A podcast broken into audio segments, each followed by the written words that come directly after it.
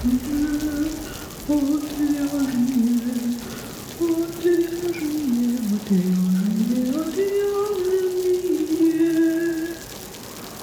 шоу «Отвяжные».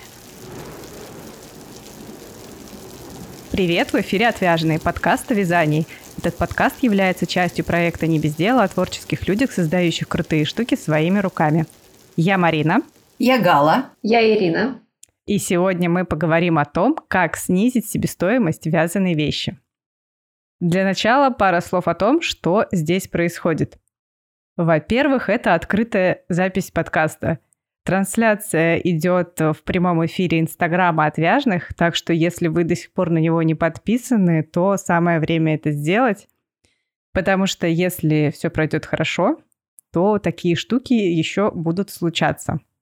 Ну и, конечно, я прошу понять и простить, если после монтажа что-то будет не так. Все-таки первый раз без косяков, я думаю, нельзя. И еще хочу напомнить, что весь октябрь я раздаю промокод на скидку 10% в магазине «Хобби Идея». Подробнее читайте в описании к выпуску, а сам промокод вы можете спросить у меня или в Инстаграме в личку, или в Телеграме в чате. Ссылка есть на все в описании. Проходите, спрашивайте, не стесняйтесь. Все, можно приступать. Расскажу, что у нас за гости – их целых два, вы не ослышались. Но мы немножко разделим наш эфир. Сначала мы будем говорить э, с Галой Голландски о снижении временных затрат на вязание. Гала – дизайнер, вязальный инженер и конструктор. Она разрабатывает э, свои методы скоростного вязания, преподает их, вяжет на вязальной машине, и ее вещи продаются во всех, не во всех, ладно, во многих бутиках Израиля. Во второй части мы поговорим с Ириной Гилевой о снижении затрат на материалы, ну именно на пряжу, причем так, чтобы не пожертвовать ее качеством. Ирина уже была в гостях у отвяжных, вы можете пролистать пару выпусков назад, она рассказывала о э, закупках, о совместных закупках итальянской бобинной пряжи. Ну и, соответственно, Ирина, она со- сооснователь проекта Stock Wool совместных закупок итальянской пряжи. Но кроме этого у Ирины есть опыт работы на трикотажном производстве от э, закупок до дизайна, написания программ вязания. Короче, есть чем поделиться. Все, можно наконец начинать, можно вещать не мне, а вам. Гала, для начала пару слов о себе. Почему вам можно верить, что вы вяжете быстро, и как вы к этому пришли? Здравствуйте, я Гала Голландский. А, я дизайнер, и это моя профессия и мой бизнес уже более 30 лет. Я получила образование инженер, мелиоратор сельского хозяйства и работала по специальности 7 лет. Вот, а потом я продала свой первый свитер, который связала на машине, и эти деньги, полученные за связанный мною свитер, вскружили мне голову так, что я поняла, что это будет моей работой заниматься любимым вязанием и получать за него деньги, ну просто ничего другое не сравнится.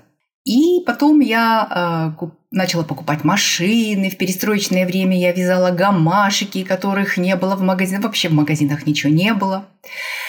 И это было гораздо выгоднее, чем сидеть за этими скучными схемами и заниматься своей инженерией. А потом, 22 э, года назад, мы переехали в Израиль. И две трети весом нашего груза разрешенного это была вязальная машина со всеми ее аксессуарами. Она как королева приехала в Израиль. А, мы не взяли там ничего лишней вещи, но моя вязальная машина взяла с собой все. И это оказалось очень оправдано, потому что через неделю я уже нашла работу – у хозяйки, которая вязала платье в арабском стиле, а, с кучей люрикса, с бусинками. Я смотрела на эти платья и была поражена, потому что э, ну, мы не вязали никогда такого. Э, и были свитера с резинками, там, как положено, по выкройке вязали. А тут вот прям платье и с кучей люрикса. И оказалось, что в жарком Израиле можно заниматься вязанием очень успешно. У нее прям были грузовики, которые приезжали, привозили пряжу, и машины от эм, ее клиентов, которые приезжали и забирали готовые изделия. И когда я узнала, сколько стоит такое платье в магазине, я была в шоке и решила, это будет мой бизнес. И вот э, через год уже жизни в Израиле, вот едва-едва разговаривая на иврите, я открыла свой бизнес и начала а, свой путь. И надо сказать, что а, путь этот был очень трудный. Я начинала с того, что я взяла сумочку со своими вязаными вещами и пошла просто по улице торговой, центральной Дизингу в Тель-Авиве и заходила во все бутики и спрашивала, вы хотите работать э, с, со мной, с дизайнером? Мне, я уже знала, как на иврите это звучит, это Миацевит, это дизайнер. И так постепенно э, росли мои клиенты в уровне. Уровень клиентов рос. И э, росло, э, рос мой профессионализм, потому что я получала заказы, и эти заказы требовали от меня решений. И это были технические решения. И оказалось, что не зря я училась на инженерном факультете. И самое важное, самое трудное оказалось время вязания. Рабочая сила в Израиле дорогая. Это, ну, как минимум 10 долларов. Вот представьте, я э, не работаю с конечными заказчиками, я работаю с дизайнером, а, то есть я работаю как оптовик. Я а, даю какую-то посреднюю, э, среднюю цену, на которую он должен уже накрутить свои все накрутки. И поэтому я ограничена вот этой верхней планкой.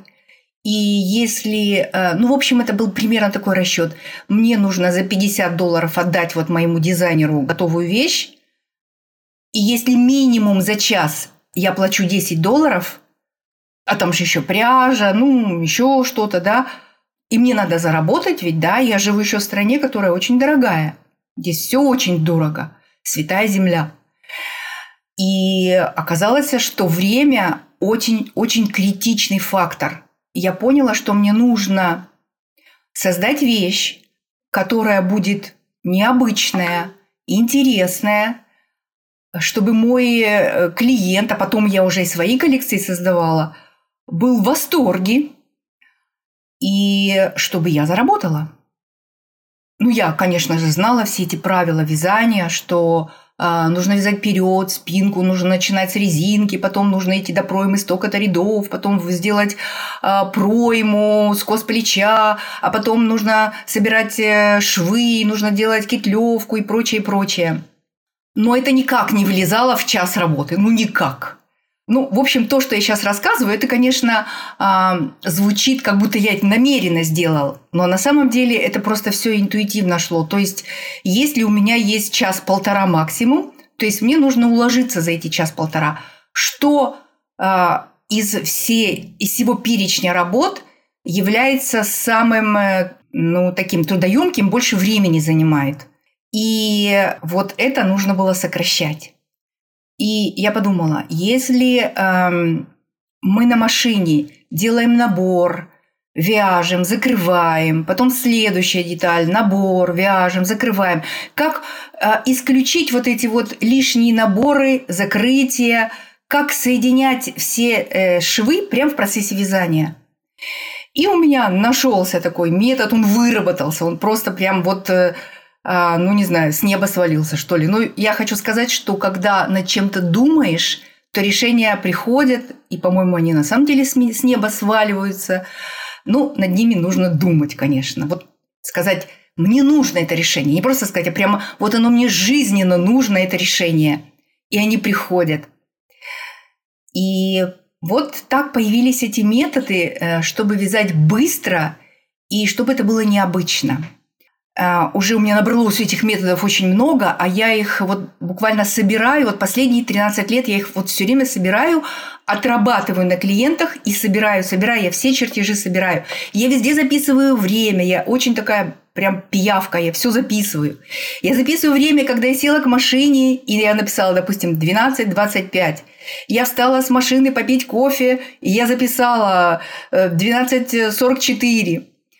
Э, и все и на разработку, и на вязание. И тогда, когда я уже своим вязальщицам отдавала вещь, которая уже разработана на то, чтобы они связали уже заказ, который клиенты дали, я уже четко знала, что эта вещь вяжется 68 э, минут, и я тогда плачу, соответственно, я беру вот этот вот там минимум, я, в общем-то, 10 э, долларов нужно умножить на, а, значит, вот эти 68 минут, и это будет оплата. И это было прямо на чертеже написано и время, и сколько это в шекелях.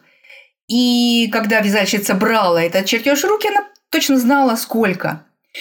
Я делала такие эксперименты. Я давала разным своим вязальщицам, давала а, одну и ту же модель и просила их засечь время, сколько у них реально на это уходит.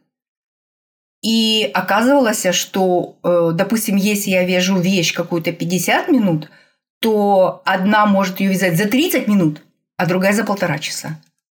Но они знали, что это их э, проблема.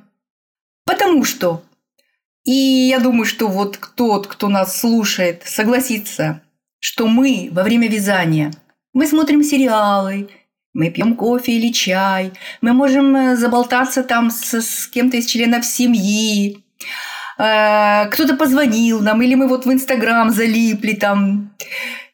А мы считаем, что мы на работе, что мы вяжем вещь, но она в это время не вяжется. И поэтому тот, кто хочет знать, сколько у него на самом деле э, берет вязание, сшивание швов, китлевка, сколько времени вы стираете эту вещь, то я советую засечь время. И тогда будет реальность, какая она есть. Гала, я хочу немного вставить свое слово. А, я потому что тоже иногда засекаю время, то есть когда мне нужно понять, я сделала новую вещь, и нужно засечь, сколько времени у меня на нее ушло, я точно так же записываю минуты. Есть еще приложение в телефоне, да, которое может э, ну, засечь специально для этих э, целей созданы, чтобы засекать, сколько времени ты работаешь. Но вот в такие мгновения лучше убирать телефон подальше и действительно записывать на бумажку все по минутам. Потому что телефон — это главный отвлекающий фактор. Он портит всю статистику. То есть, если он лежит далеко, если его нет под рукой, мы записываем на бумажку, мы точно, это будет как бы наиболее чистое время вязания. А там мы как бы взяли телефон, отвлеклись. Если мы убрали телефон, то как бы это сто процентов забудешь нажать, что ты перестал вязать. Я так успевала из мастерской доехать домой, и мне приходит напоминание, а ты все еще вяжешь. Уже какой? Десятый час пошел, а ты все еще вяжешь. Я такая, да, действительно, я все еще вяжу. Вот, и у вас, получается, как бы была такая жизненная необходимость, потому что вы вязали не только сами, да, вы нанимали наемных вязальщиц, чтобы они вам помогали, и, соответственно, там нигде уже не сэкономишь на времени, ты не можешь остаться без прибыли сама, как мы обычно, да, это жертвуем, работаешь сам на себя, ну ладно, на прибыль можно и забить. Но здесь не такая история, здесь наемные работники, которые знают, сколько у них есть времени, сколько они получат денег. Давайте, наверное, перейдем конкретно к способам что же вы в первую очередь изменили, чтобы сэкономить время на вязании? Это шоу отвяжные. А, ну вот в первую очередь я э, постаралась все, все, все, что можно соединить в процессе вязания, соединять. Это и боковые швы. Вот при поперечном вязании мы вяжем э, э, от бокового шва или от спинки, или от переда, если это жакет. И чтобы вот это все собиралось прямо в процессе вязания чтобы, э, ну, нужно, значит, связать длинный рукав, значит, я боковой шов убираю на вспомогательную нить или закрываю его, вяжу на этом месте рукав, закрываю его полностью, снимаю, а потом боковую часть снова навешиваю, или петельки, я вспомогательную нить убираю, петельки, значит, навешиваю, или я, если его закрыла, так там прямо вот э, тоже петелечка в петелечку, протяжечки такие. И потом, когда я, значит, прошла полностью эту вещь, и закрыла шов, допустим, на спинке. У меня часто шов на спинке. Или если кардиган, то просто закрыла, вот полочки готовые. И тогда получается ниточка начала вязания и ниточка конец вязания. И вот даже вот можно сэкономить, э, когда вот зачищаешь хвостики. Их всего два. И вот все время, если я э, работаю над разработкой модели, то э, я в начале э, все, что мне приходит в голову, я отключаю вот этого бухгалтера, лысого бухгалтера внутреннего, чтобы он не мешался, и даю идеям, вот, чтобы они шли и сколько времени они не занимали. Но потом бухгалтер возвращается, и, значит, все. Вот это можно э, сэкономить время? Можно. А это непонятно. Пробуем. И таким образом очень многое уходит, э, то, что лишние какие-то действия, они уходят. И когда есть, вот интересно, есть такое вот ограничение – то э, наша вот эта вот креативность, творчество включается. Как найти такое решение? И находятся технические решения, которые даже неожиданные, вообще даже не думал, что так может быть. То есть вот ограничения, они а, работают на включение творческого процесса. И таким образом можно не просто сэкономить время, а придумать интересные методы. Так вот у меня все время и случалось. И еще один момент интересный. От чего можно отказаться? То есть нужно подумать, что я делаю, записать весь перечень, и от чего я могу отказаться. И вот этот вопрос, от чего я могу отказаться, он зависит от стиля. Я отказалась от обработки горловин, от обработки рукавов, низа, вот от всего. Э, петли для пуговиц я вязала прям вот эти вот, э, я их пузырики называю, такие частичным вязанием, вот такие вот прям в процессе вязания вот такую прям связала и все, чтобы потом не делать вот эти вот петли для э, пуговиц, они как-то время занимают. И вот я приношу к клиенту такую свою вещь. И он говорит, классно, здорово, а ты можешь сделать, чтобы у тебя все закручивалось наверх, да, ведь, ведь когда у нас необработанные края, они что, закручиваются. А можешь сделать мне, чтобы все закручивалось наверх. Я вдруг поняла, что мои обработки им не нужны. Мои вот эти вот кетлевки, петелька в петель, петельку им не нужны. Они делают вещи похожими на фабричные. А мои клиенты-дизайнеры – они в основном это, э, ну как, дизайнеры не фирм больших, где на фабрике все отвязывают, а небольших, э, у которых, ну вот, максимальный заказ, может быть, одной вещи, это был там 50 штук, 100 штук, это не тысячи.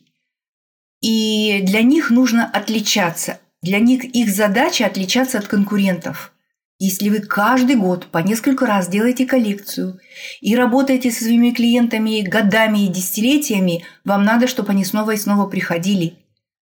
И поэтому им нужно отличаться, отличаться от фабричных. Как раз тут входит на сцену мода, да? Мода у нас какая? Мода свободная, пофигистская такая, да? И вот получается, что эти обработки, они зависят от стиля – от них можно отказаться, их можно сделать как будто они вот там подраспустились, что ли. Их можно же сделать как будто. То есть это не на самом деле они у меня распустились, и, и вот э, клиент будет носить, а она будет продолжать у него распускаться. А как будто. Но это зависит от того стиля, в котором э, э, вам интересно работать. У меня вопрос сразу. У вас было достаточно много учеников. И все-таки, если один из ваших способов, да, это сделать такой немного неаккуратный край, ну, не аккуратный в смысле, что не фабричный край, да, видно, что это ручное. Как к этому относятся ваши ученицы, ученики? То есть э, наверняка не для всех такой стиль приемлем, и наверняка нашлись те, которым все-таки нужно, чтобы это было аккуратно. Были такие? Ну, конечно, конечно. Как же, как же без обработки? Я так не могу, они так и говорили. Я так не могу. Я так не могу. Как они выживают? Э, ну, по-разному. Кто-то все равно будет все китлевать, все обрабатывать и, и хвалиться своими вот аккуратненькими резиночками, а кто-то не будет. Скажет, ну классно, не надо. А, ну, зависит от характера человека, конечно. Ведь мы же стиль выбираем от нашего характера. Вот, и кто-то быстро ловит э, новое, кому-то подходит. И потом эти обработки, они ведь тоже ведь могут быть разными. Они идут от э, выбранного стиля. То есть это скорее вот от того, как я хочу. Я хочу связать в классическом стиле или вот в таком пофигистском. Может быть, я сегодня так хочу, а через месяц по-другому буду делать. я тогда эти обработки использую. Я хочу сказать, что зачастую край без обработки выглядит довольно аккуратно. Это зависит от пряжи. И вот я сама в половине случаев я не делаю обработку, меня это вполне устраивает, потому что времени это действительно экономит очень много. И во время вязания, и во время уже сшивания. А поперечное вязание быстрее, чем снизу вверх или сверху вниз. Если говорить о свитере, да, там, о джемпере – ну, быстрее получается, конечно, потому что если э, снизу вверх, ну, на спицах мы можем вязать, конечно, сразу все бесшовным, это да. А на машине, э, ну или в круговую на машине тоже можно вязать, но там все равно нужно будет остановиться, чтобы вот эти проймы вязать. То есть классич, классическое вязание – это когда мы вяжем все детали отдельно.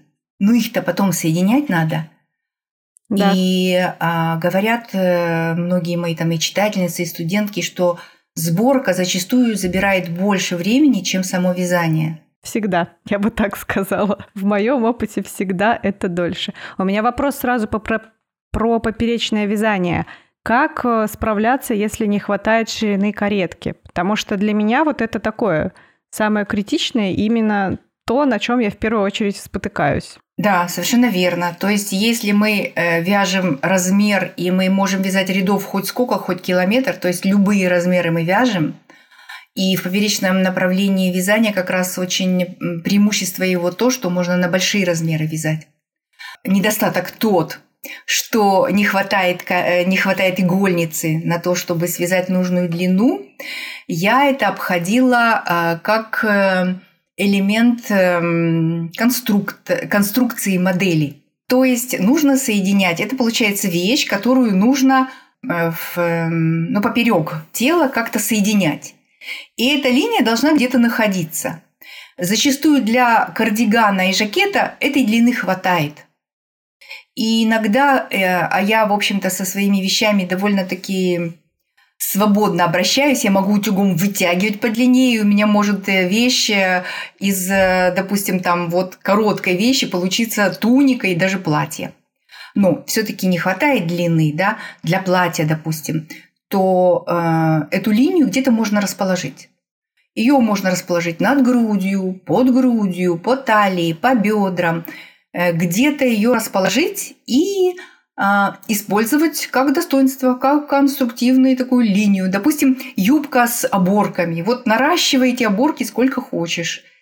И вот э, такой вот вариант. Меня вот интересно еще, получается, вы боковые швы, да, как бы, ну вот если в таком случае, да, что юбка с оборками, вы ее когда вяжете, вы ее сразу соединяете боковой шов к кокетке, так сказать. И вот это быстрее чем а, отдельно сшивать. Ну, я тоже вяжу ее и сразу присоединяю. То есть я, допустим, вот у меня эта оборка, mm. и у нее, э, ну, скажем так, я четыре ряда вяжу, присоединяю, а присоединяю к кокетке там, где только два ряда связано. Уже получается юбка в два раза длиннее по рядам, чем кокетка. А если сделать 10 рядов, то прям юбка пышная, оборки такие будут. Вот и прям в процессе вязания. То есть закончила присоединять, уже все готово. И оборка, и вещь. Кажется, время для экспериментов засечь, сколько занимает шов и сколько занимает вязание со сшиванием в процессе.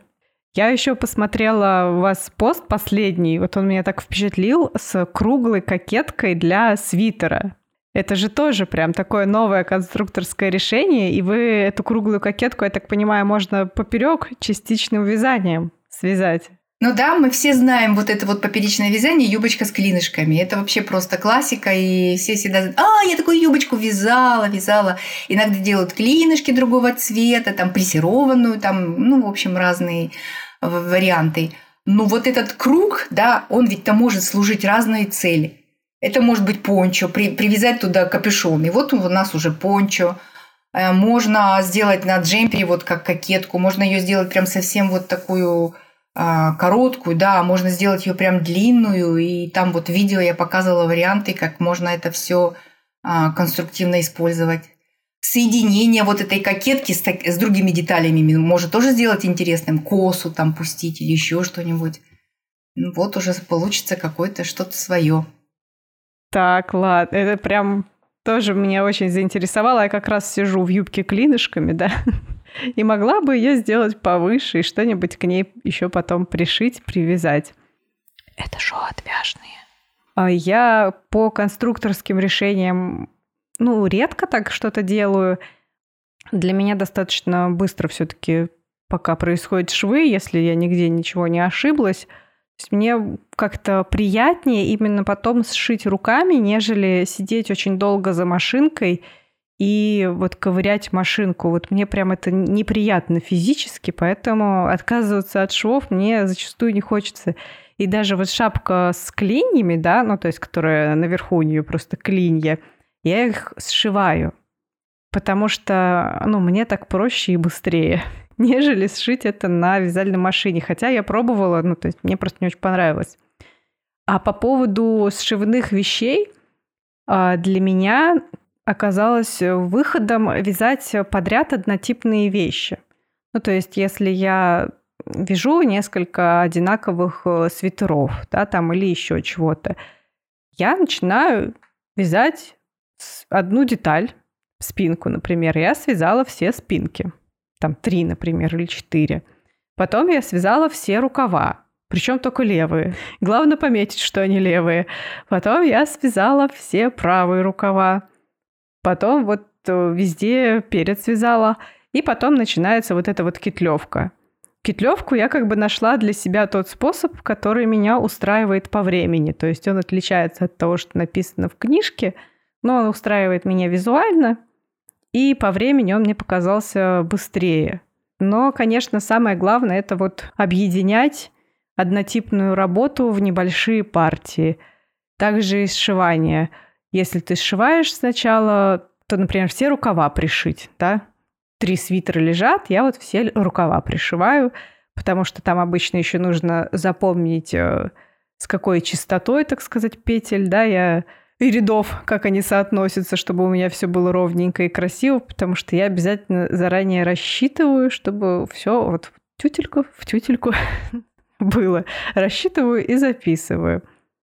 А я, я хочу сказать, что я теперь понимаю, откуда взялась идея с подкастами. Если сидишь и собираешь и кетлюешь, то нужно слушать. И желательно что-то интересное. Более того, я монтирую, когда я сшиваю. Поэтому я не люблю, когда много монтажа, потому что приходится часто отвлекаться. Так, нам там понаписали вопросы. Сейчас я их попробую зачитать. Как сэкономить в вязании крючком? Мне кажется, тут такой ответ – не вязать крючком. Гениально. Нет, ну на самом деле, без шуток, мне кажется, вязание крючком э, здесь экономишь на толстой пряже на тех, использовать поснийскую технику, да, если я не ошибаюсь, так она называется, когда ты вяжешь ряд э, столбиков, полустолбиков или что-то такое, и ряд э, соединительных столбиков. Ну, на толстой пряже это достаточно быстро выходит, и достаточно эластичное полотно получается. А так, я затрудняюсь ответить. У вас есть идеи? Ну, мне кажется, по крючку тут э, важно э, как бы прям сильно там в разы, когда на машинном вязании, конечно, не получится сэкономить. Да, а здесь важно подбирать пряжу, которая будет объемная, но при этом легкая. Потому что, да, метража уходит больше в крючок. И э, если вы э, полюбите вязать, да, не тонкое что-то прям тоненькая-тоненькая совсем, а ну, крючок потолще, то, соответственно, и объемная пряжа у вас изделие будет выходить несколько, чуть-чуть быстрее. Ну да, объемная пряжа, она всегда, даже спицами, всегда она решает. Или еще пряжа, то есть которая кардная, да, которая потом распушится, которую можно тоже послаб... более слабо вязать, менее плотно. Тут нам Наталья написала, что вообще-то поточное вязание называется вот это все То, что мы свои, я своими словами пыталась писать. А, спрашивают, насколько толстую пряжу используете, Гала? А насколько толстую пряжу? А, вообще она у меня не толстая, потому что отпечаток а, наложила а, то, что я живу в Израиле. И здесь а, жарко, и здесь лето, и поэтому нужен хлопок, и нужны легкие вещи. То есть то, что я вяжу для нашей зимы, это лето в России, там, в Европе. И оказалось, что я все время вяжу для лета на самом деле. Э, я беру, э, в основном я вяжу на машине третьего класса, я беру э, нитки 1600 на 100 и складываю в 4 эм, сложения. Это может быть там и 5, и 6. Ну вот в основном так. А если на машине пятого класса, то в одну ниточку или в две. То есть это получается довольно дырчато. Тоненькое, да, тоненькое. Оно получается тоненькое, оно получается такое висящее. Ну, в общем, вот такой вот стиль эм, свободы, легкости, не знаю, пофигистский, как его называть, я не знаю. И прозрачное все-таки. Зачастую, наверное, не всегда получится надеть на голое тело. Ну, если, ну, ну, а если вязать э, из таких ниток, то да. А если связать такую вещь из э, толстых, э, из толстой пряжи, то это будет уже совсем другая вещь. Это да. Я все-таки, когда вяжу на пятом классе, то есть если 1600 метров в 100 граммах, я вяжу в 4 нити. Но я в Петербурге, а не в Израиле. Гала, у вас клиенты просят вязать выточки? То есть как вы относитесь к выточкам? Делаете ли вы выточки? Или то есть, как-то иначе справляетесь с тем, чтобы изделие не уходило на спину из-за большой груди? А, у меня а, среди моих клиентов а, было очень много, что интересно, тех, которые работают в нише больших размеров. И никто ни разу не просил выточки, потому что это не классическая посадка – Понятно, что если классический свитер какой-то, какой-то, ну и кардиган, и он должен прям вот сидеть по фигуре точно, то, конечно, на большую грудь нужны выточки. Но у моих клиентов это было вот желание, чтобы это было что-то такое большое, что-то свободное. И на самом деле вот э, клиенты, которые работают в нише большого вязания, там прям действительно большие размеры. Но никто никогда не просил делать выточек потому что выточка – это как признак классики, признак э, чего-то старомодного. И они этого никак не хотели. Интересное мнение. Прям вот я даже не ожидала, что может так от людей, от самих э, людей, которые носят вещи, получается, да, не, не которые создают, а которые носят вещи, что вот выточки, они так к ним относятся. На самом деле я ведь работала с э, дизайнерами, то есть я работала на самом деле не с конечными, вернее, я работала с конечными клиентами, но гораздо меньше, чем с дизайнерами. И они заказывают дизайн. И они заказывают дизайн в своем стиле.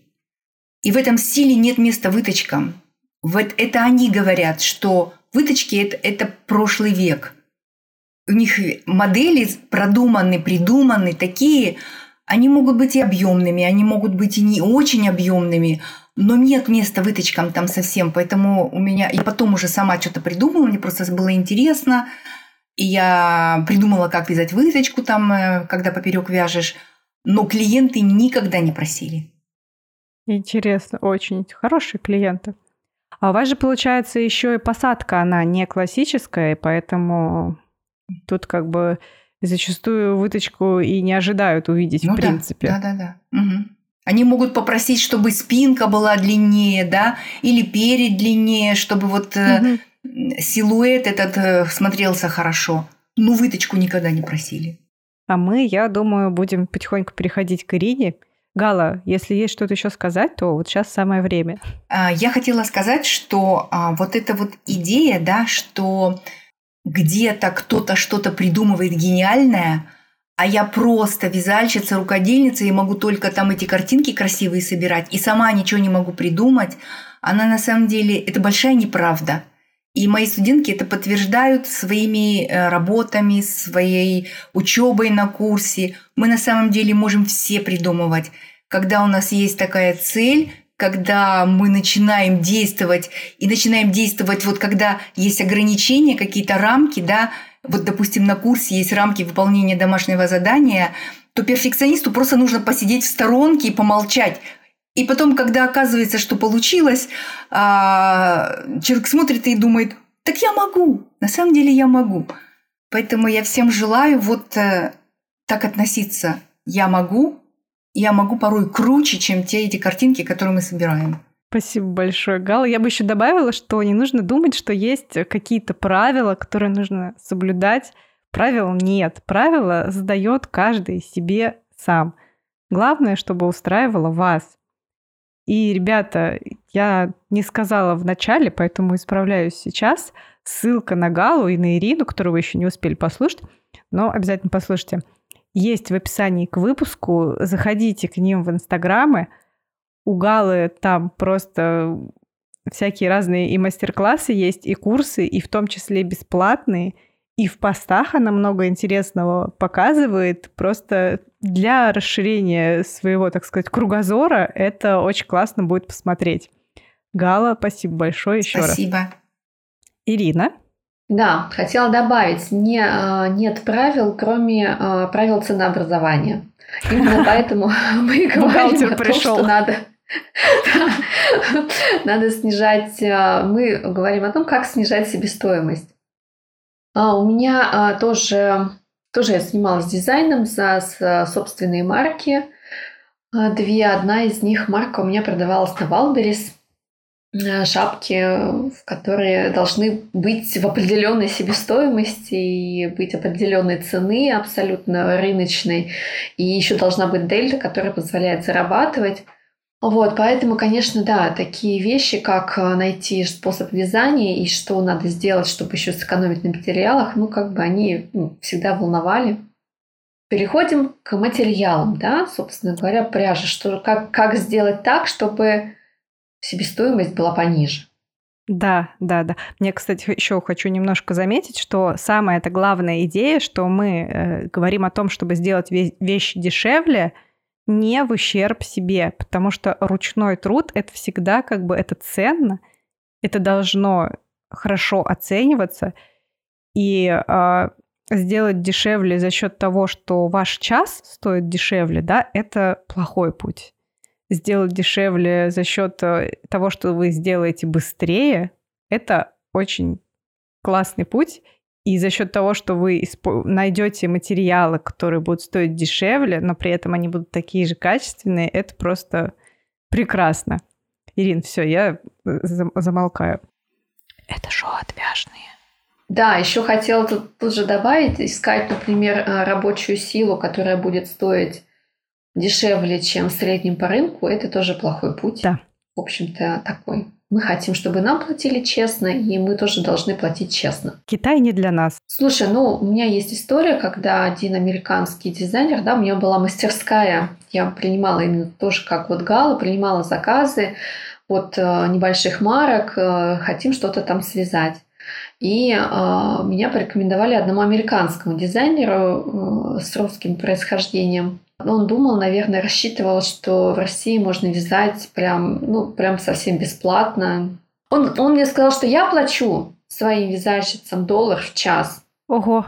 Ну, это вообще, это отвратительно. Это в Америке? Это мерзко, я считаю. Это и в Америке, в которой есть законы, что минимум какой должен быть, и при том, что как бы жизнь, она очень дорогая.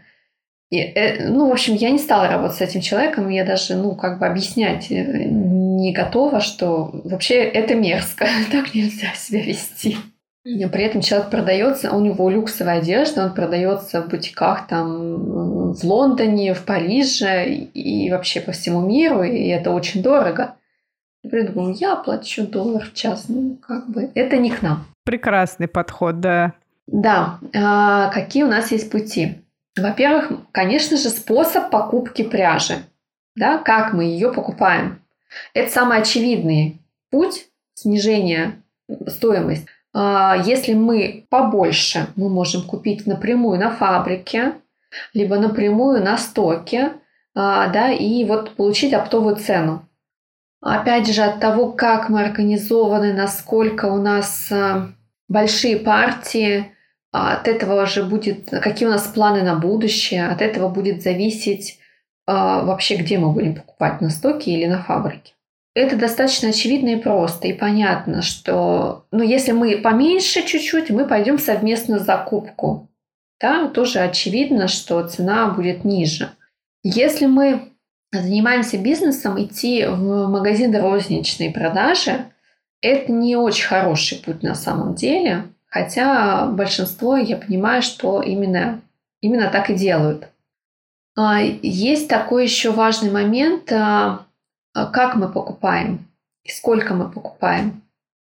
Смотрите, если мы пришли в магазин, розничный магазин, увидели красивущую пряжу, взяли бобиночку этой, бобиночки той, бобиночки э, вот третьей, бобиночку четвертой, пятой, набрали корзинку, наша там душа счастлива, у нас все такое мягенькое, приятненькое, оно все такое разное, мы тут же, мы же хотим ассортимент как бы там выдать раз.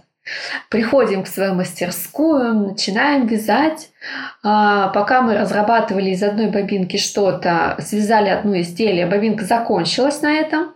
Потом мы взяли за вторую бобинку, что-то там разрабатывали, связали, может быть, полтора изделия, не хватило дальше. Бобинка закончилась. Мы приходим опять в этот магазин и хотим купить эту пряжу, докупить еще на пол изделия, хотя бы довязать. И понимаю, что а, пряжи это нет.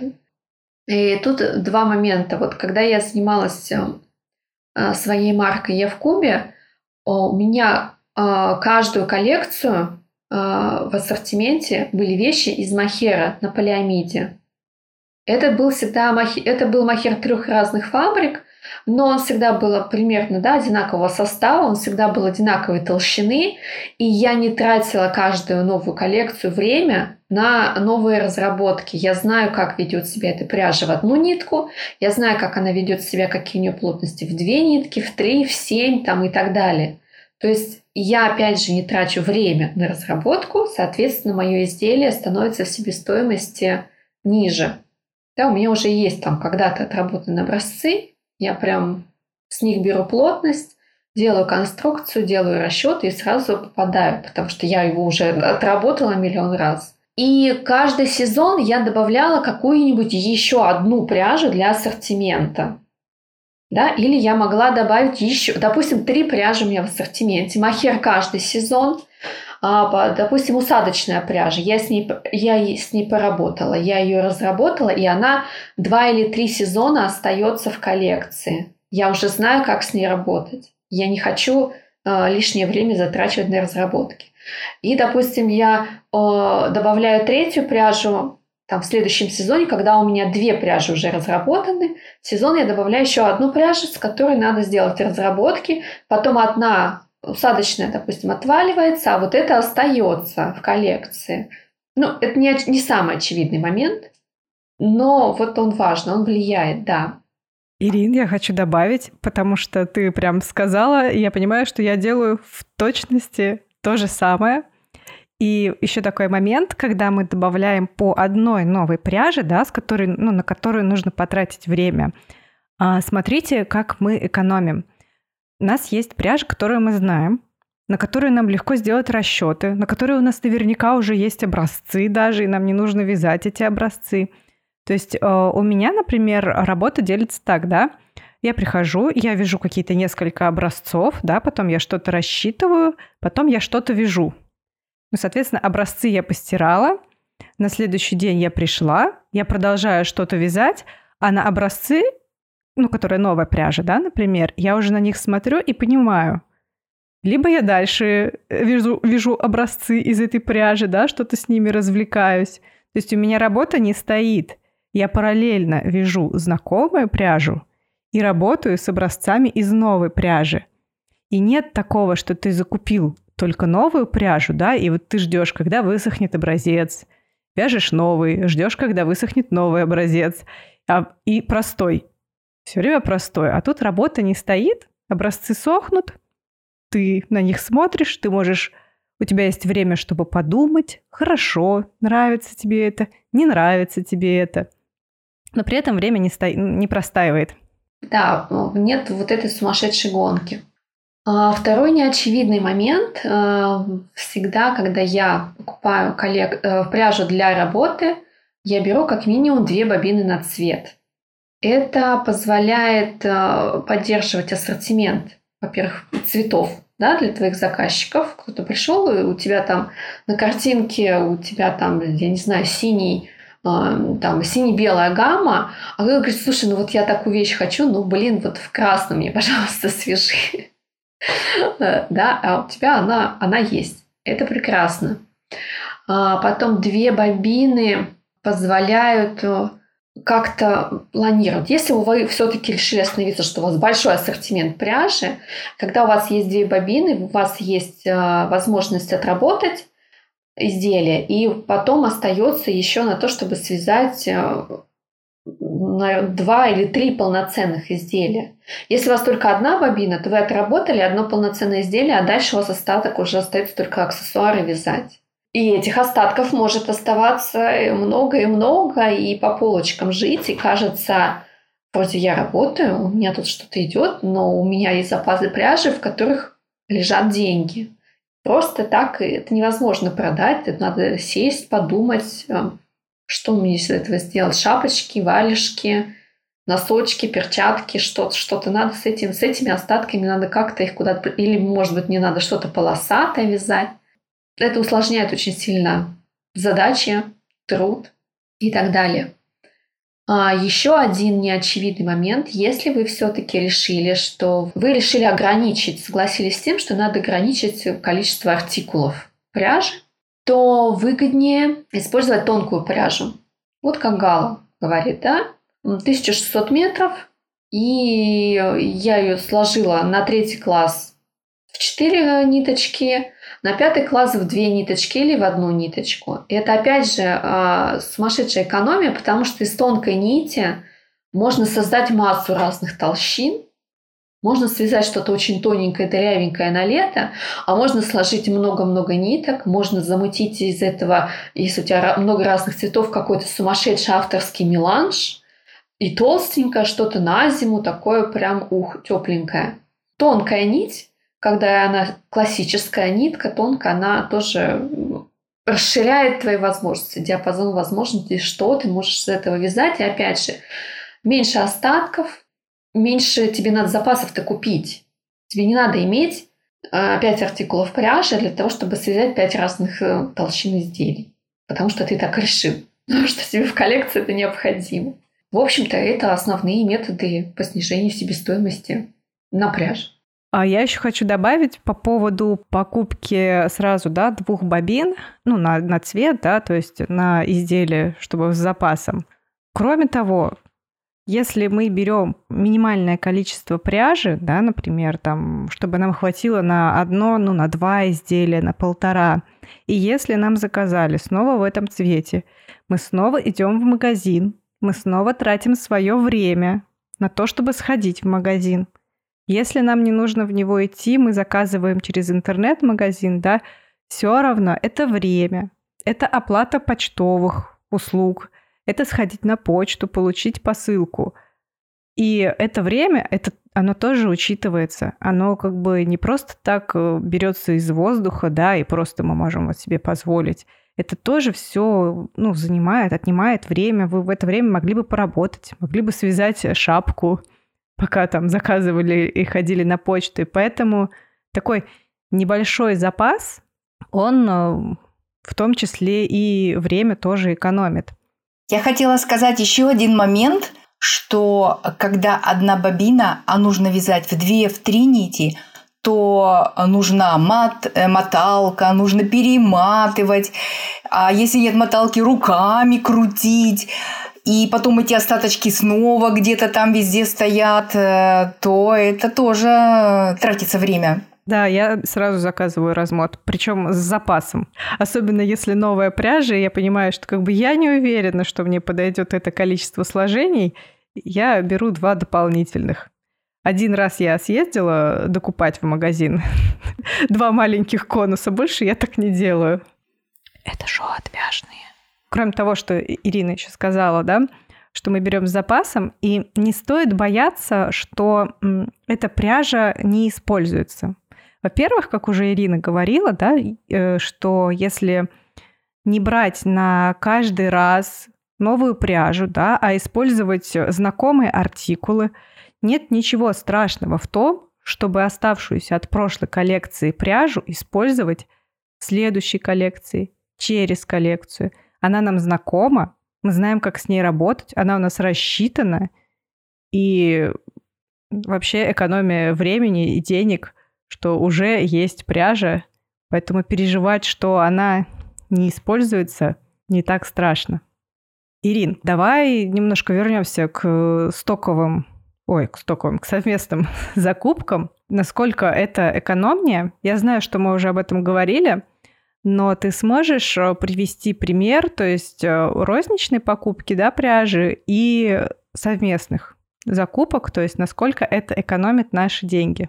Давай, смотри, а, а вот если мы сравним, прям попробуем сравнить вообще все варианты, а если мы покупаем камелот, слушай, мой любимый артикул Махера, я вот не люблю его, мне не зашел. Я, я очень люблю. Если мы покупаем камелот э, на стоковом складе в совместной закупке, вот у нас в последней закупке он был, вот если я не ошибаюсь, 2 880 рублей за килограмм. Я не знаю, сколько он сейчас стоит в магазинах, честно говоря, я не смотрела. В магазинах, которые покупают на стоке.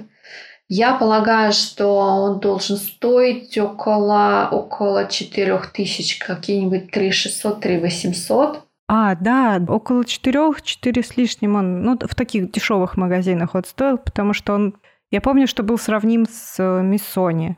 А, а если мы захотим купить его в регуляре на фабрике, у Камелота самая большая вот эта дельта, он стоит 120 э, евро за килограмм. А в рублях? Ну, сейчас у нас, подожди, сейчас у нас евро, он где-то 80, 85, то есть это 8 500 и еще э, два раза по 850. 10 тысяч ну, рублей. Да, вот около того. Ну, в Камелоте эта дельта самая огромная, она вообще колоссальная. Э, четыре раза. Чаще всего меньшая разница. В классических, в кэшволе меньшая разница.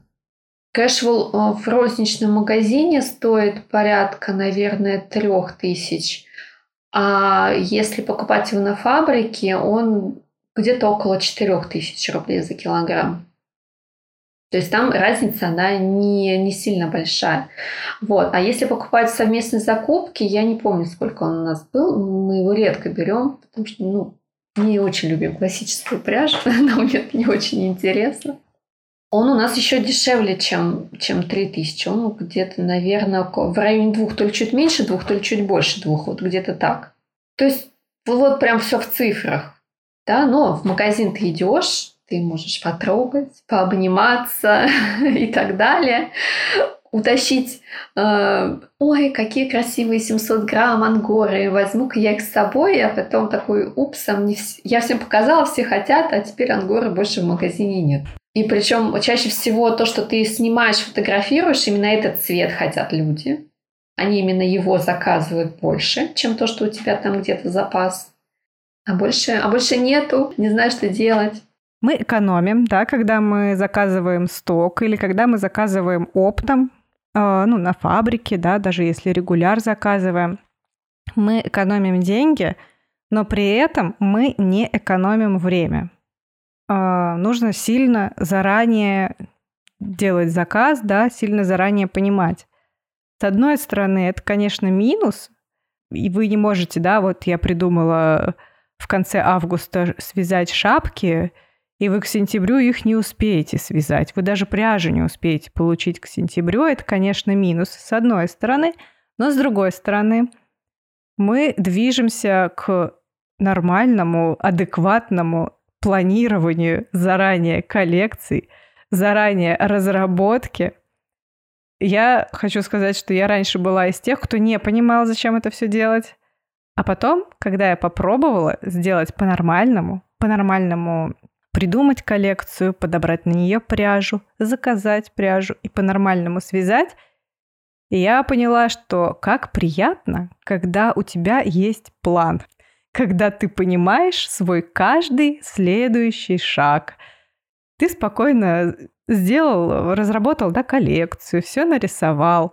Ты на каждое изделие можешь э, расписать, да, какая сюда больше подойдет пряжа, спокойно выбрать эту пряжу. Можно даже в нескольких местах посмотреть, где есть эта пряжа, посмотреть свои запасы, может быть, у тебя уже что-то есть, и не нужно заказывать. И потом, когда тебе все приходит, ты спокойно можешь сидеть и вязать то, что у тебя по списочку идет, никуда не торопясь. Все по плану. Есть еще один вариант, смотри, какая штука, если правильно выбирать пряжу. Если мы э, берем чистый хлопок, и если мы возьмем хлопок с акрилом, О. правильной скрутки, мы свяжем одно и то же изделие, а весить оно будет по-разному. А если мы берем картный кашемир, всем кажется, ну, как бы он же дорогой, как же, как же жить с этим? Но изделие получается 300-350 грамм. Тут надо правильно да, понимать, что его же там не 600 грамм уйдет, если мы возьмем гребеной меринос какой-нибудь. Да. То есть выбирать э, какие-то варианты, когда изделие становится легче. Неизбежно там будут какие-то добавки, ненатуральные в ях. Вот, то есть обращать внимание на составы, из чего мы хотим вязать. Опять же, насколько, как пряжа себя ведет в вязании, да, если мы вяжем на машине, чтобы она у нас там нигде не цеплялась, чтобы у нас не увеличилось время из-за этого, что мы как-то тут должны что-то с ней сделать, какие-нибудь хитрые движения рукой, волшебные пасы, чтобы она у нас вязалась. Пряжа же, да, есть еще и такой момент. Да, да. Что-то легкое в изделии, что-то тяжелое, что-то быстро вяжется легко, а что-то с чем-то мы просто замучаемся. Это да, я тоже обращаю. Тоже мы берем, например, толстую, толстую пряжу, и хотим вязать шапки, которые вяжутся за час, там, восьмыми или десятыми спицами. Они у нас будут очень сильно в рынке, но мы должны, опять же, взять пряжу толстую, в которой есть акрил, чтобы эта шапка никого не убила, если ей в кого-то кинуть. Это просто уже каска получается. Да, но должен быть вес адекватный. Да, я согласна и просто всеми руками за свойства пряжи. Опять-таки, снова мы натыкаемся на то, что когда мы вводим новую пряжу по чуть-чуть, мы можем увидеть, что эта пряжа, например, очень сложная в работе, и в следующий раз мы, возможно, от нее откажемся, потому что, ну, зачем? Или просто как бы будем понимать, что мы вяжем из этой пряжи, но мы задолбаемся из нее вязать. И стоить это будет дорого. Поэтому это должно быть очень красиво, чтобы стоило своих денег. Я хочу заметить по поводу состава пряжи. Единственное, чем может быть э, плох э, смесовый состав, да, то есть там шерсть э, с полиамидом, с акрилом, это тем, что сложно переработать потом эту пряжу. То есть если это чистая, да, шерсть, то оно проще будет поддаваться переработке, нежели нечистая. Но на это я тут же могу сама возразить себе, почему бы нет – мы вяжем руками не просто так. Это не фабричное производство, это лучший контроль качества. И мы, когда вяжем, мы планируем, что эта вещь будет жить гораздо дольше, чем вещь с фабрики. Поэтому не так страшно, что переработать ее будет сложнее. Зато она прослужит долго. Смотри, в нашей стране, конечно, сложно, в принципе, с переработкой. У нас чаще всего же перерабатывается э, изделие перерабатывается на ветошь. То есть у нас нет э, промежуточной переработки. Э, в Европе она есть, и э, есть оборудование, которое умеет из вот этого вот состава вытягивать там полиамиды, mm-hmm. их отдельно, а вот это вот отдельно. То есть в Европе есть? Ну, какую-то большую статью я читала, прям где подробно все это было, прям с фотографиями этого оборудования, и что все это, все это раз, разделяется. Да, там джинса разделяется, потому что она же не, сейчас не стопроцентно хлопковая, все равно там эластан да, добавляется угу. чаще всего. То есть это все возможно, но не в нашей стране, к сожалению. Ну, то есть э, мы как бы собираем все наши полушерстяные свитеры и сдаем в Европу. Да. Выезжаем для того, чтобы сдать их. на переработку. Да. Я последнее время все, что слышала, как раз-таки касалось того, что нет оборудования, которое разделяет. И, то есть, я видела и фотографии джинсов, mm-hmm. да, что получается, что от них остается, когда из них э, вытягивается там хлопок или что-то такое. И там прилично остается. Mm-hmm. Поэтому не могу ничего сказать. У меня, наоборот, вся информация о том, что как раз-таки смесовые составы, с ними сложности. Надо поискать. Надо поискать, тебе прислать. Да, да, надо еще поискать. У вас есть еще что-то добавить? Если нет, то можно перейти к вопросам. Я думаю, можно к вопросам перейти. А там был вопрос насчет того, что э, как вы э, используете э, вначале пряжа, потом идея, или идея, потом пряжа. Да, именно его я хочу прочитать. То есть, что для вас первично, модель или пряжа, которая вдохновляет? Для меня пряжа. Я сначала принимаю решение, из чего, то есть какие цели, задачи и так далее, да, какая пряжа подходит под эти цели и задачи, под какую-то большую идею. Потом я пробую пряжу, смотрю на ее возможности, что она может, какая у нее пластика, на каких плотностях я могу работать, да, что из нее можно, как ее можно постирать, свалять, там, замучить и так далее. И уже от этого э, становятся понятны формы, конструкция, какие-то линии. Гала, есть у вас ответ на этот вопрос? Э, а у меня э, я могу и так, и так но я бы предпочла от идеи. Я тоже согласна с Галой. А, мне я чаще стараюсь двигаться от идеи, но при этом, если я увидела какую-то пряжу или если мне попал небольшой кусочек, а, я посмотрю, как она себя ведет, я запомню, и она будет сидеть у меня в голове. И в следующий раз, когда я буду что-то придумывать, я буду держать в голове, что вот там была такая пряжа, и я бы не против ее использовать. И буду стараться придумать э, что-то уже как бы для этой пряжи. Но покупать я буду ее уже после того, как точно придумается идея в том количестве, в котором нужно. Дальше у нас не вопрос, дальше просто комментарий.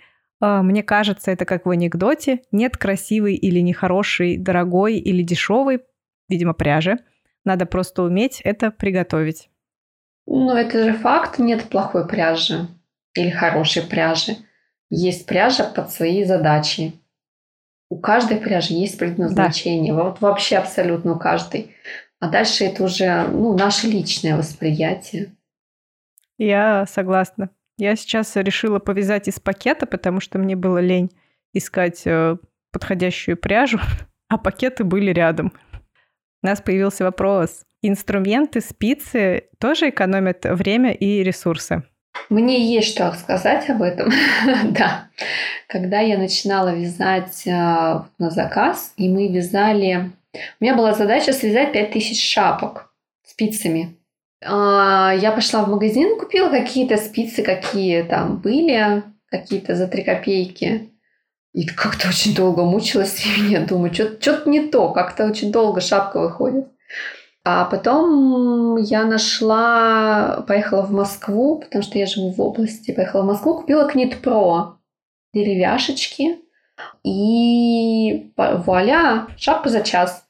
Пожалуйста. Реклама нет про. Я своим работницам прям раздавала. Я, я купила прям сразу много этих спиц. Я своим работницам раздавала, как бы заботясь о них, чтобы у них получалось укладываться в это время, потому что точно так же, как у Гала, вот есть время, и это столько-то стоит, и как бы ты можешь вязать быстрее, медленнее, это в любом случае вот столько стоит. У меня одна сотрудница покупала на Алиэкспресс спицы, которые выглядят так же, как Pro, но они более бледные. Не то. Не то совершенно скольжение. Э, есть, э, например, еще, как я люблю вязать с мохером, э, мохер прекрасно вяжется на Pro, но, например, на каких-то стальных спицах, на металлических, он, он прям падает.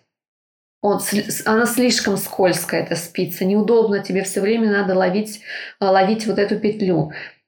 То есть, да, есть, надо подбирать спицы, надо подбирать материал, чем вам удобно вязать. Кто-то тащится от кубических, я не поняла. От, от них э, вообще никакого выхлопа я не ощутила.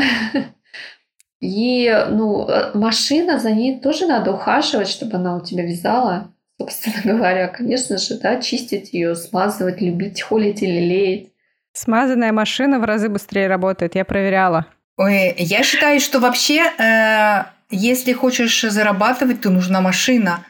Это скорость.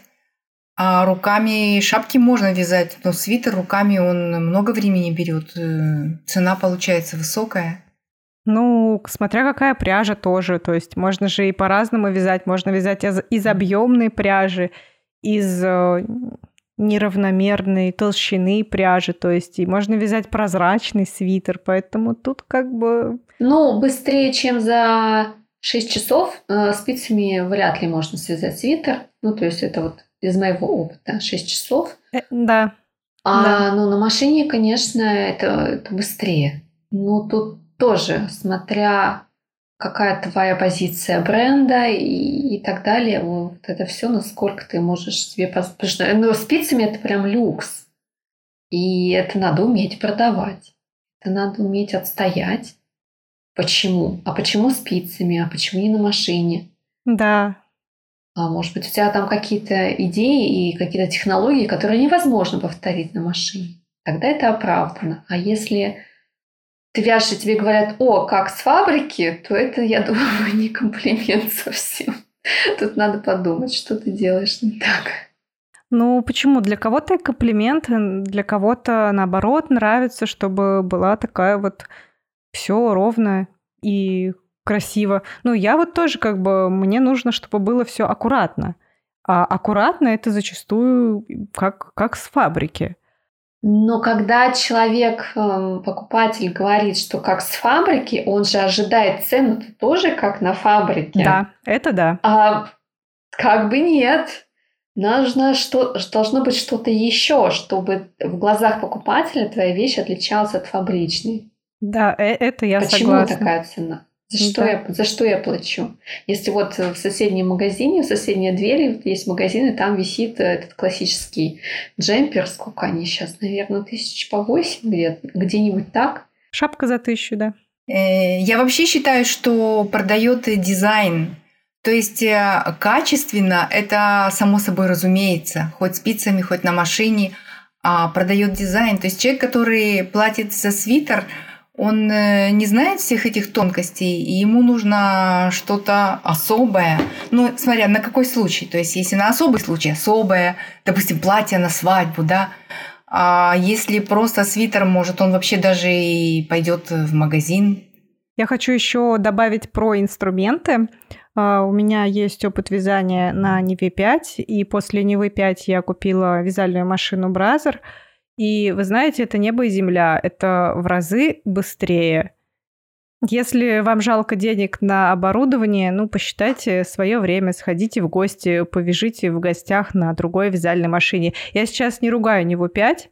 Может быть, кто-то с ней подружился, и у кого-то с ней все хорошо.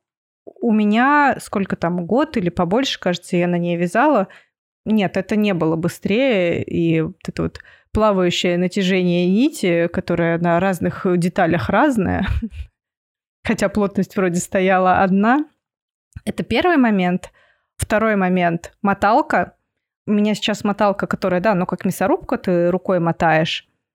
Если бы у меня была моталка с электроприводом, я бы очень много времени в своей жизни сэкономила. Во-первых, чтобы отмотать, во-вторых, когда ты вяжешь из моточков, э, связанных на ручной моталке, нередко бывает, что ты тянешь из середины моточка нить, и вытягивается вот эта вот борода вся с этой нитью, да, и она запутывается, она попадает в изделие, и ты тратишь время либо на распуск, либо на то, чтобы потом спрятать эти кончики, да, если уже нерационально распускать. Это время, это деньги, и я, например, морально уже решилась, что надо нормальную моталку. И крючок. Я тоже хочу порекламировать крючки, раз уж мы тут спицы порекламировали, да, машины порекламировали. Когда я купила крючок э, с... Так, кловер, вот. Тоже жизнь стала проще в разы.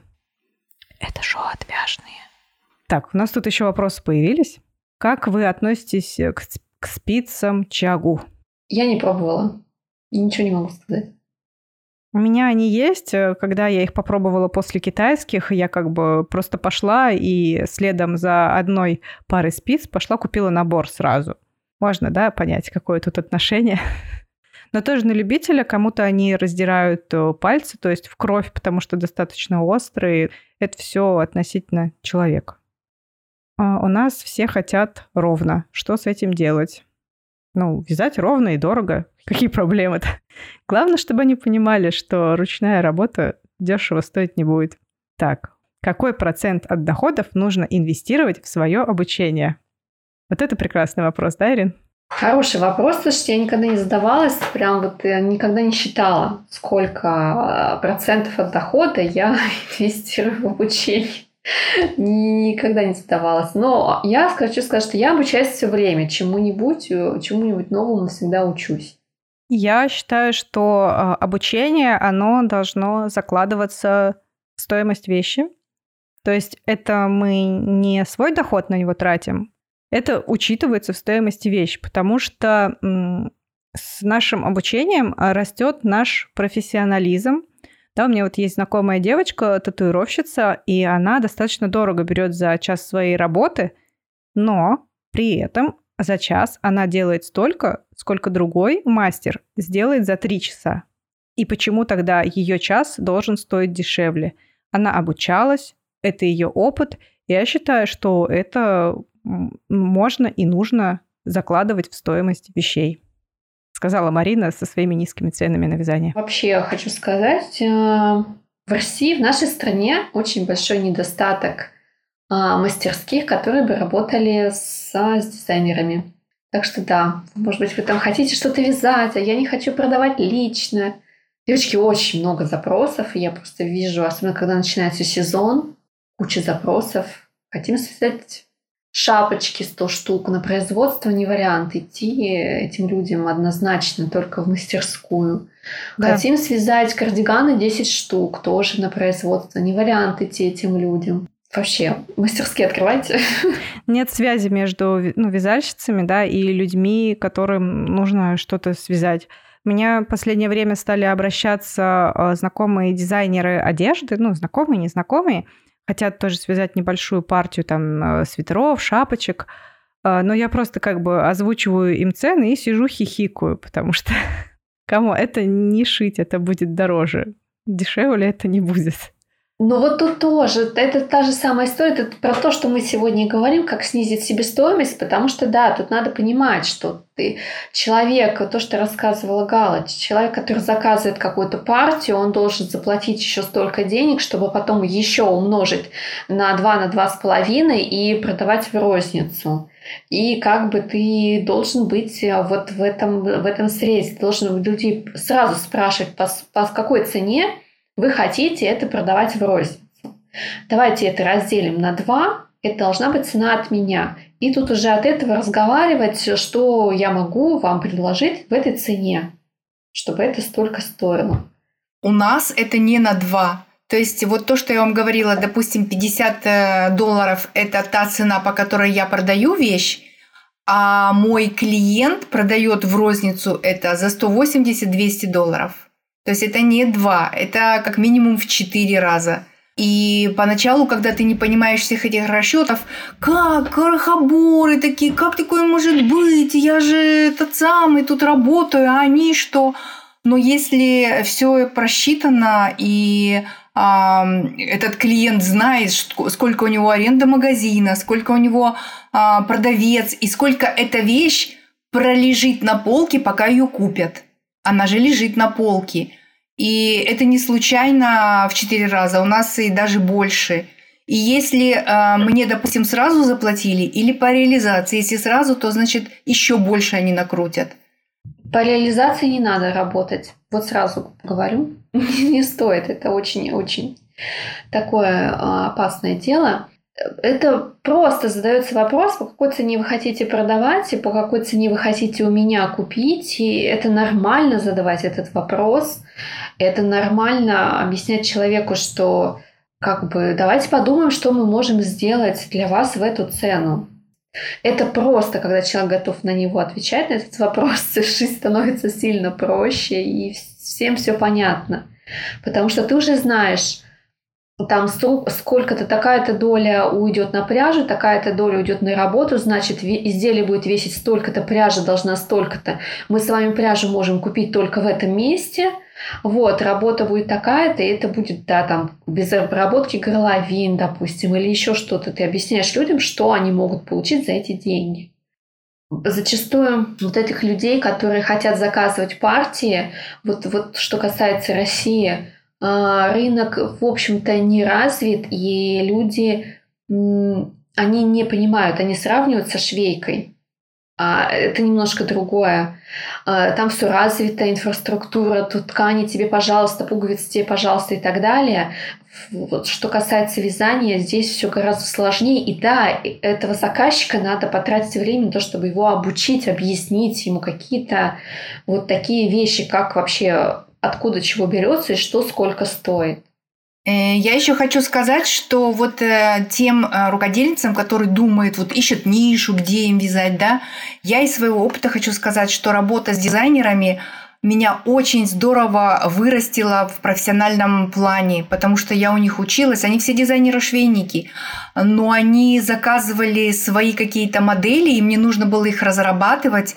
И это всегда было необычайно интересно. Это всегда, я всегда с каждым заказом здорово росла.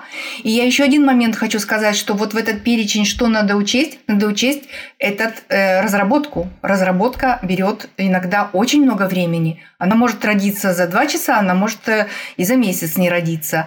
Поэтому это время разработки. Я всегда за разработку, вот приходит, приходил ко мне человек, хотим там что-то связать. Я говорю, за разработку столько-то денег. И за первую вещь я брала прям, прям очень хорошо. Ну вот прям даже, наверное, если когда вы вяжете на заказ а, единичные изделия, вы берете меньше. Вот прям так. Вот первое изделие столько-то стоит, повторы будут стоить столько-то. Или первое изделие стоит, ну то есть примерно вот столько, или вот оно там, допустим, 8 тысяч стоит, будет стоить первое изделие, а дальше э, там будет стоить 4-5, но я тебе уточню, когда буду знать точное время. Там были суммы и по 24 тысячи за разработку и, и так далее. То есть, когда я связала образец переплетения, первое понимание, сколько времени займет вязание, все, я говорю, вот разработка стоит столько. Там мне эти деньги всегда оплачивали. Потому что я объясняю, да, вот, вот так, вот так, вы хотите вот это, вот оно, да, оно столько стоит, это время. Ирина, вот про замечание про то, что нужно спрашивать у человека, и Гала, да, тоже, сколько вы, за сколько вы хотите продавать эту вещь, и от этой цены отталкиваться, это просто очень классное замечание. Я понимаю, что я себя несерьезно вела, когда, да, не, не вела диалог с человеком. Я предлагала обычно варианты, да, как можно удешевить, что можно удешевить. Но все равно немножко несерьезный был разговор, да, и не диалог, а монолог, скорее все-таки. За него спасибо, я надеюсь, что в следующий раз использую. Гала, у меня остался вопрос а, по поводу цены, да, вы говорили 50 долларов за свитер, это вместе с пряжей? Да. Ага, ого, да, это получается три с половиной тысячи рублей. Это прям очень, я бы даже сказала, дешево. И у нас еще здесь был вопрос, а, так точнее, заметка от э, одного нашего зрителя, зрительницы, что она работает с дизайнерами. Да, такие люди действительно есть. Я тоже знаю девушку, женщину, которая, по-моему, из Перми, если ничего не путаю, или другой город на П. Люблю их путать. А, она тоже работает с дизайнерами, и у нее цены выше. Но там, конечно, и работа сложнее, и жаккард, который сразу в разы увеличивает. И сразу же вопрос, сколько нормальная цена э, за час для вязальщицы? То есть работа за час для вязальщицы. Для вязальщицы, которая просто вяжет по моему заданию, по моему расчету. Да, да, по петлям, по рядам, допустим так, минимум и максимум. А, нет минимума и максимума. В принципе, я ориентируюсь на время, которое, на, на расценку, а, которая сейчас есть у швей. То есть я приравниваю их к, к швее. Да, у меня швейный цех работает. И сейчас это получается у нас порядка 200-220 рублей в час. Бездумная работа. А если с э, фантазией подключать, подключать? Это уже надо оценивать время на вот эту, на вот эту фантазию. Я не работала со, со специалистами, которые бы подключали фантазию. То есть я всегда давала четкое, уже, уже готовое задание, уже все четко понятно, что мы вяжем, как мы вяжем, какими спицами мы вяжем, с какой пряжи и так далее. То есть все четко просчитано. Гала говорила в Израиле 5 долларов в час, да, если я не ошибаюсь? У нас есть минимум, а, тот, который обязан платить работодатель, э, меньше он не имеет права платить. И я не знаю, сколько сейчас, но вот 10 долларов это минимум. 10 долларов. 700 рублей. Разница большая, колоссальная, да. А, еще такой момент. У нас тоже есть минимум, который мы обязаны платить. Вот сейчас в Московской области этот минимум э, зарплатный 16 тысяч рублей. То есть этот минимум мы можем, можем 16 тысяч рублей разделить на 22 рабочих дня и на 8 часов. Это мы получим минимум, который мы обязаны платить. Это меньше, чем 220 рублей в час. Сильно меньше. 90. Добро пожаловать в Россию. В Московскую область. Да, добро пожаловать. Это Московская область. В Калужской области меньше. Чем дальше, короче, от МКАДа, тем, собственно говоря, меньше этот минимум. Вот, если вас интересует, сколько надо заплатить, сколько стоит сейчас швей, вы можете зайти на Авито, посмотреть объявление, сколько швеям предлагают сейчас зарплаты, да, насколько вообще, сколько стоит сейчас этот труд. И от этого уже танцевать какое-то понимание э, получать. В Москве, например, в Москве дороже час стоит. Ну, там, в принципе, жизнь она сама дороже. Конечно, за 220 рублей в час там не найдешь работника. Я беру за свой час 350 э, рублей, я так рассчитываю. И тут у нас э, заметка, что работа с вязанием на вязальной машине, она тяжелее, чем у швеи, что куча всяких проблем, и размер петель, и то, что они могут убежать, и дефекты в полотне. Ну, я бы поспорила. У швеи тоже бывает, у швеи тоже бывает брак, швее тоже тяжело сидеть, у швеи тоже есть профессиональные заболевания суставов, рук, и со спиной бывают проблемы, и со зрением бывают проблемы. То есть вот... И риски. Риски испортить ткань. Э, риски сделать брак, э, риск потом в, в свое свободное от основной работы время сидеть этот брак переделывать. Палец можно прошить, игла может сломаться, отскочить куда не надо. Как бы это очень, очень близко, очень, очень сильно похоже. На вязальной машине тоже можно на иглы напороться руками, локтями. Да. Кто-то мне говорил, что когда вяжешь на машине, когда человек вяжет на машине, надо платить меньше. Люди мне очень часто говорят. Когда они вяжут на машине, надо меньше платить, чем когда человек вяжет на спицах. Я говорю, Почему? как? Она не вяжет сама. Там нет волшебной кнопочки, которую ты нажал и сидишь на нее смотришь, как каретка ходит такая. Это тот же самый труд, физический, ручной, собственно говоря. Кстати, в швейном деле э, ручницы получают э, ручницы, вот, знаете, что-то сделать иголкой, что-то пришить, хвостики какие-то заправить. Там ручная работа стоит дешевле, чем э, работа за швейной машиной. Я обычно, когда объясняю, что такое вязальная машина, я говорю, что это как швейная, только вязальная. То есть э, на швейной машине, когда человек шьет, мы же не говорим, что как бы это все автоматизировано, это не ручная работа, да, это ерунда.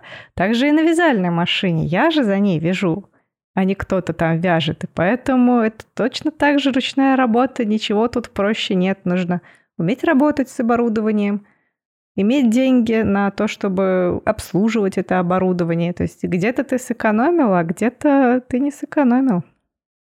Вот, кстати, да, я бы склонялась к тому, что э, работа на машине, она дороже должна стоить, потому что, да, ее надо обслуживать. Если мы, идет речь о надомнице, которая на своей машине работает, то здесь, ну, конечно же, надо доплачивать за то, что, да, ее надо смазать, ее надо почистить, заменить какие-то запчасти, купить и, собственно говоря, обучение. Да, А я уже предлагала включать обучение в стоимость вещей.